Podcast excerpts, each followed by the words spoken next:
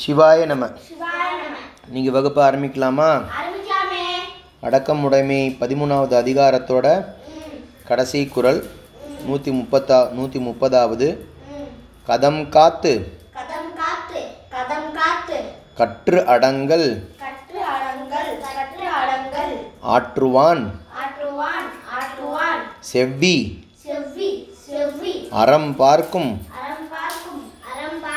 ஆற்றின் நுழைந்து ஆற்றின் நுழைந்து ஆற்றின் நுழைந்து முதல்ல வந்து இறைவனோட குணங்களை சொல்லி அதுக்கப்புறமா இறைவனுக்கு அடுத்த நிலையில் வந்து இயற்கையை வச்சு வான் சிறப்பை பற்றி நீரோட சிறப்புகளை சொல்லி அதை எப்படி பழிக்காம பிழைக்காம ம். அதை வந்து காக்கணும் அப்படிங்கிறத சொல்லி கொடுத்தார். அதுக்கப்புறமா வந்து உலகத்துக்குன்னு உழைச்சின்னு இருக்கிற சன்னியாசிகள் துறவியர்களை நீத்தார் பெருமையை சொன்னார்.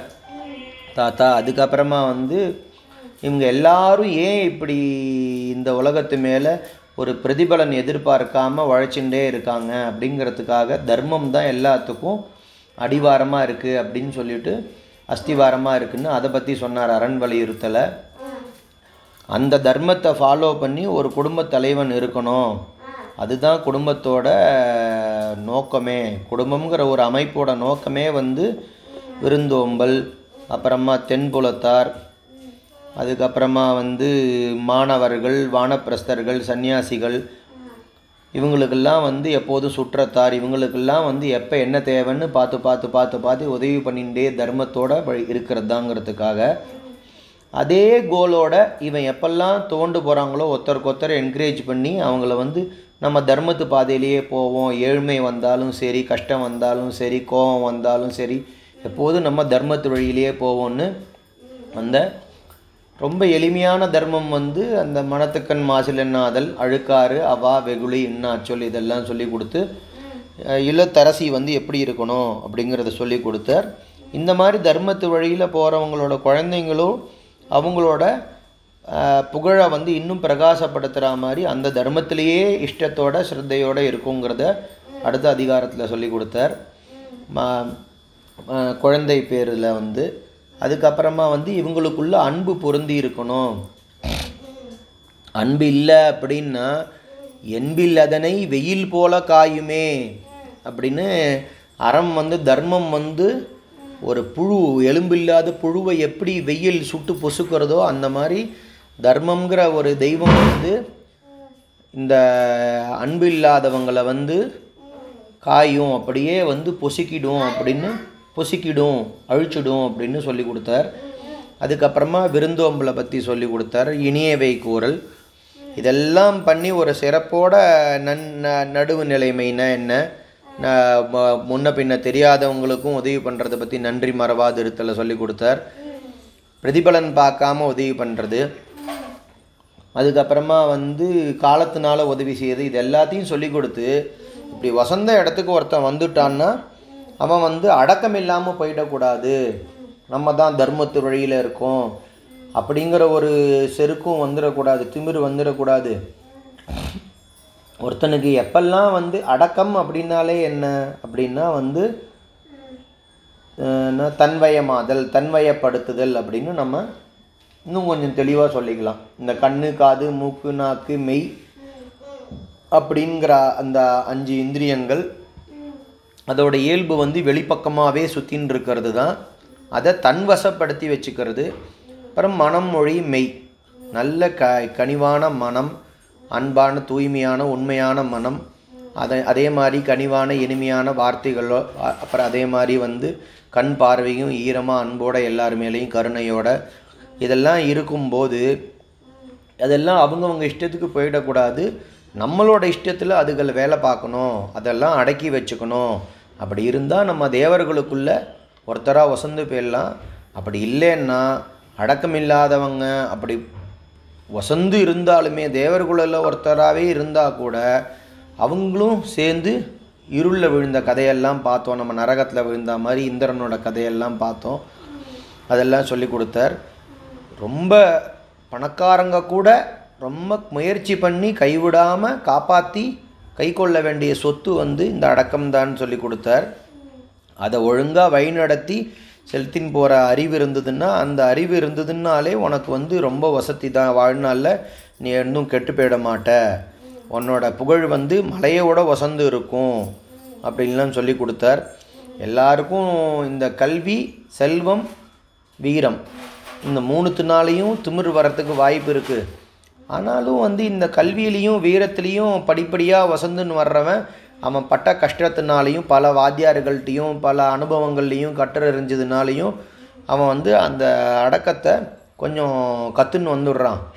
இந்த பணம் வந்துடுத்துன்னா அந்த வழியில் அவன் கற்றுண்டு வந்திருந்தாலுமே கொஞ்ச நாளில் அந்த பணம் வந்து அவன் கண்ணை மறைச்சு அவனை நான் என்னோடது திமிரு அப்படிங்கிற மாதிரி யார் வீட்லையானும் சாப்பாடை கூப்பிட்டாலோ இல்லை யார் என்ன கொடுத்தாலும் சரி அந்த பொருளை மதிக்காமல் நம்மளால்கிட்ட வாங்க முடியாதா? அப்படிங்கிற மாதிரிலாம் அவங்க கொடுத்த பொருளை உதாசீனப்படுத்துகிற மாதிரிலாம் எண்ணம் வந்துடுறது. அதனால் செல்வர்க்கே இதுதான் ஒரு பெரிய செல்வம் செல்வம் தகைத்து அப்படின்லாம் சொல்லி கொடுத்தார். இது ரொம்ப கஷ்டமான சப்ஜெக்டாக இருக்குது இது முடியும் வந்த அதிகாரத்திலேயே இது ரொம்ப கஷ்டமாக இருக்குது இது முடியலும் வந்து இதை இதை சம்பாதிச்சுக்கோன்னு அன்பு சம்பாதிச்சுக்கோ விருந்தோம்பல் பண்ணு நன்றியோடு இரு அப்படின்லாம் சொல்லி கொடுத்தார். ஆனால் இந்த அதிகாரம் வந்து எல்லாத்தையும் அடக்கு. இது ஒரு ஆப்போசிட் டைரக்ஷன் அதெல்லாம் வெளியில் தான் உன்னை இழுத்துன்னு போகும். ஆனால் நீ அதெல்லாம் தன்வசப்படுத்தணும். உன்னோட வசத்தில் இந்த பஞ்சேந்திரியங்களும் இருக்கணும். அது ரொம்ப கஷ்டமாச்சு. எப்படி பண்ணுறது கொஞ்சம் படித்தாலே திமிரு வந்துடுறது. கொஞ்சம் பணம் வந்தால் திமிரு வந்துடுறது. கொஞ்சம் பலம் வந்து திமிரு வந்துடுத்துன்னா யாருக்கும் அடங்க மாட்டேங்கிறோம். நம்ம ஒரு அஞ்சு வருஷம் பதவியில் இருக்கிறவங்க எல்லாமே இல்லாத ஆர்ப்பாட்டம் பண்ணுறோம் அந்த மாதிரிலாம் பிரச்சனை வருது. இது இந்தந்த பட்டினத்தார் கதையில் கூட ஒரு தடவை வரும். அவர் இப்போ கோவணத்தோடு உக்காந்துன்னு இருப்பார் எல்லா சொத்துக்களையும் விட்டுவிட்டு எங்களுக்கே நீங்கள் ஃபினான்ஷியல் சப்போர்ட்டராக இருப்பீங்க எங்களுக்கு எப்பெல்லாம் பண கஷ்டம் வந்ததோ அப்போ நீங்கள் பணம் கொடுத்து உதவி பண்ணுவீங்க. நீங்கள் இப்படி வந்து உக்காந்துன்ட்டீங்களே இதனால் நீங்கள் என்ன சாதிச்சீங்க அப்படின்னு கேட்டபோது இந்த தாத்தா சொல்லுவார் நான் உக்காந்துன்னு இந்த ராஜா அந்த நாட்டையே ஆள்ற ராஜா நீங்கள் நின்றுருக்கீங்க அப்படின்னு சொல்லுவார். அது மாதிரி நம்ம குந்துக்கால் துறைமுகம் கதையெல்லாம் பார்த்தோம். பேர்பட்ட சேதுபதி மகாராஜா வந்து விவேகானந்தருக்கு அடங்கி அது வசிஷ்டர் எல்லா முனிவர்களுக்கும் அவங்களுக்கு அடங்கி அந்த மன்னர் பரம்பரையெல்லாம் தங்களோட திமிரெல்லாம் காமிக்காமல் அடக்கி இருந்தாங்க. ஒழுக்கத்தை எப்படி கற்றுக்கிறதுன்னெலாம் பார்த்தோம். நல்லவங்களோட சேர்ந்து நல்லதை படித்து அதுலேயே ம இந்த ஐந்து கரணங்கள் இருக்கு இல்லையா? பஞ்சேந்திரியங்களும் இந்த மனம் மொழி மெய். இதெல்லாம் செலுத்திகிட்டே இருக்கணும். அதை சும்மா விட்டாதான் வந்து அதோட இஷ்டத்துக்கு போக ஆரம்பிச்சிடும். அதே மாதிரி நம்மக்கிட்ட ஏதானு கெடுதல் வர்ற மாதிரி இருந்ததுன்னா இந்த அஞ்சுக்கும் ஏதான் கெடுதல் பண்ணுற மாதிரியோ இந்த அஞ்சு எது பண்ணாலும் மொத்தமாக இந்த உடம்புக்கு தான் கெட்ட பேர். அவன் கை தப்பு பண்ணித்து அவன் காலு தப்பு பண்ணித்துன்னு யாரும் சொல்ல போகிறதில்ல அதனால் நம்மளோட கண்ணு காது மூக்கு மனம் மொழி மெய் இது எல்லாம் வந்து கெட்ட வழியில் போகாமல் இருக்கிறதுக்கு ஒரு வழி சொல்லி கொடுத்தார். ஏன்னா கஷ்டம்னு சொல்கிறார் இதோட குணங்களையும் சொல்லிட்டார் இருந்தால் சிறப்பு இல்லைன்னு சொல்லிட்டார். ஆனால் இது பண்ணுறது கஷ்டம்னா அது எப்படி சாதிக்கிறதுனா தான் அந்த ஆமையோட ஐடியா சொல்லி கொடுத்தார். ஆமை எப்படி சமன் தேவையில்லாத சமயத்துலலாம் எல்லா அவயவங்களையும் உள்ளே இழுத்துண்டு அப்படியே மரக்கட்டை மாதிரி கிடக்குமோ அதே மாதிரி இல்லறத்தில் இருக்கிறவங்களும் தேவையான சமயத்தில் தேவையான அளவு தேவையான இடத்துல மட்டும்தான் நேரத்துக்கு மட்டும்தான் இந்த புலன்களை வந்து வெளியில் அந்த போக வேண்டிய திசையில் அனுப்பிச்சு அதை யூஸ் பண்ணிக்கணும்.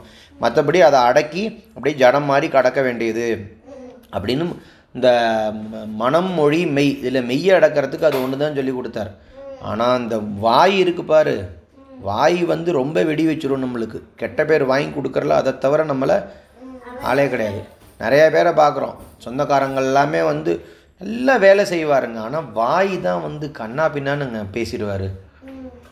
எல்லாரும் சாப்பிட வந்து சாப்பிட வந்துவிட்டு எவன் வேணா சாப்பிட்டு போகிறான் நீங்கள் வந்து சாப்பிடுங்க சார். அப்படின்னு சொன்னால் சாப்பிட்றவங்களுக்கு எப்படி இருக்கும்? அப்போ நம்ம மேலே இருக்கிற அன்பில் எவன் எவனோ சாப்பிட்டு போகிறான் நீ வந்து சாப்பிட்டா என்ன இப்போ?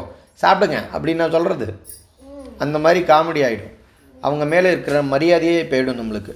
அதனால் வந்து நீ எந்த தர்மத்தை காப்பாற்றுறியோ இல்லையோ நாக்கை வந்து கெட்ட வழியில் பேசிடாமல் பார்த்துக்கோ நீனு. நிறையா நல்ல நல்ல வார்த்தையெல்லாம் சொல்லி ஒரு வார்த்தை அதை ஏதானும் தப்பாக அர்த்தம் ஆயிடுத்துன்னா கூட நீ உன்னோடது எல்லாம் போயிடும். இந்த உடம்புல வந்த புண்ணு கூட காயத்தினால யாருக்கான்னு நீ பண்ணின அடிதடியில் வந்த புண்ணு கூட ஆறி போயிடும். ஆனால் அந்த அடையாளம் இருக்க பாரு வாயினால் பேசின அடையாளம் அது கண்ணுக்கு தெரியாது. ஆனால் மறக்காமல் வச்சுட்டே இருப்பாங்க அது ஒன்று அழிச்சிடும். அப்படின்னு இது முடியும் சொல்லி கொடுத்தார். இப்போது கடைசி திருக்குறள். மனசை பற்றி சொல்லியாச்சு. மெய்யை பற்றி சொல்லிட்டார். வாக்கை பற்றி மூணு திருக்குறளை சொல்லிட்டார். இப்போ இது வந்து மனசை எப்படி அடக்கிறது அப்படின்னு சொல்கிறதுக்கு கதம் அப்படின்னு அந்த கதகதப்பாக இருக்குன்னு சொல்லுவா இல்லையா? சூடாக இருக்குன்னு. அப்படின்னா வந்து இந்த கோவக்காரன் அப்படித்தானே இருப்பான்? கொந்தளிச்சின்னு இருப்பான்ல? கோவம் வந்து எடுத்துன்னா கதம் காத்து கற்று அடங்கல்.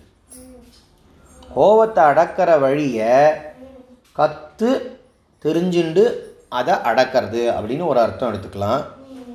இல்லைன்னா நிறையா படித்தாச்சு எல்லாம் படித்தாச்சு அவ்வளோ படிச்சிருந்தாலும் முனிவர் தாத்தாக்கெல்லாம் சில பேருக்கெல்லாம் கோவம் வந்து அவங்க கஷ்டப்பட்டதெல்லாம் பார்த்தோம். இந்த விஸ்வாமித்திரர் வசிஷ்டருக்கும் எத்தனை ஆயிரக்கணக்கான வருஷங்களாக அவங்களுக்கு தபஸ் பண்ணி தபஸ் பண்ணி எல்லாத்தையும் அடையிறார். திருப்பி வந்து கோவத்தில் எல்லாத்தையும் விட்டுறார். அதனால் நம்ம கல்வியினாலேயோ ம- கூடயும் பழகிறதுனாலையோ அனுபவத்தினாலேயோ நான் இன்னும் வே தவத்தினாலேயோ எப்படி நம்மளுக்கு கல்வியோ செல்வமோ வீரமோ எது வந்தாலும் கற்று அடங்கல் கதம் காத்து.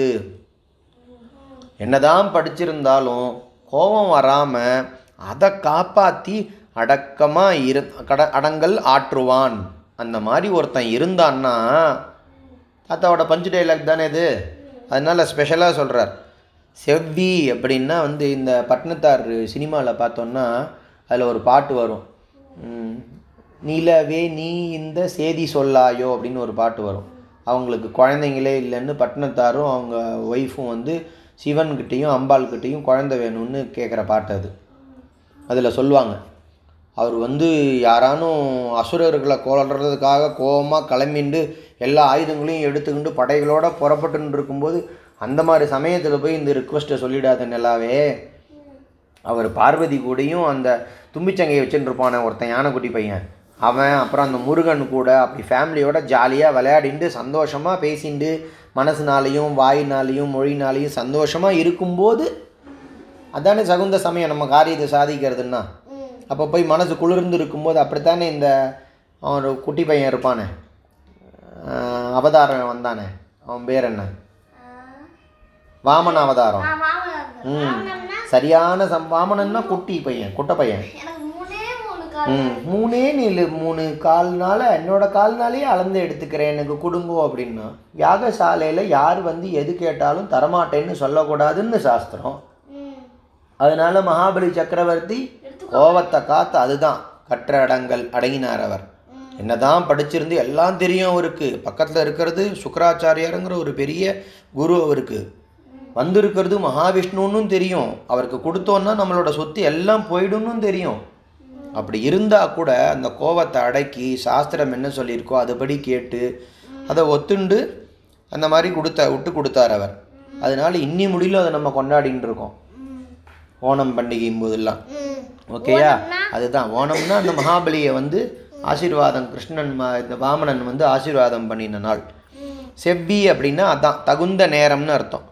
தகுந்த நேரம் பார்த்து அவன் வீட்டு வாசல்லையே இந்த தர்மத்தோட தேவதை இருக்கு இல்லையா? அது காத்துன்னு இருக்குமா? ஏன்னா முதல்லையே சொல்லிட்டார் இதுதான் வந்து காக்கப் பொருளா அடக்கத்தை ஆக்கம் அதனின் ஊங்கில்லை உயிருக்குன்னு. இதுதான் வந்து நம்ம கற்றுக்க வேண்டிய கடைபிடிக்க வேண்டிய சிறந்த தர்மம்னு முதலே சொல்லிட்டார். அதனால் இந்த அடக்கமுடைமையை மட்டும் வந்துடுத்துன்னா அதுவும் படித்து ஒன்றுமில்லாதவன் அடங்கி கிடக்கான்னா அவனுக்கு வேறு வழி இல்லை பலாருன்னு அடி விழும். அதனால அவன் அடங்கி கிடக்கான். ஆனால் படிப்புனாலேயோ பலத்தினாலேயோ பணத்தினாலேயோ ஒருத்தன் பெரிய லெவலில் இருந்துண்டு அடக்கத்தோடு இருக்கான் அப்படின்னா அவன்கிட்ட எப்போ போய் அவனுக்கு தொண்டு செய்யலாம் அவன் கூட இருக்கலாம் அப்படின்னு தர்ம தேவதை வந்து அவங்கிட்ட காத்துன்னு இருக்குமா அறம்பாருக்கும் ஆற்றின் நுழைந்து அப்படின்னு சொல்லியிருக்கார். கதம் காத்து கற்று அடங்கல் ஆற்றுவான் செவ்வி அறம் பார்க்கும் ஆற்றின் நுழைந்து. இதோட இன்னைக்கு இங்கே பாடத்தை முடிச்சுக்கலாம். ஜெய் ஸ்ரீராம்.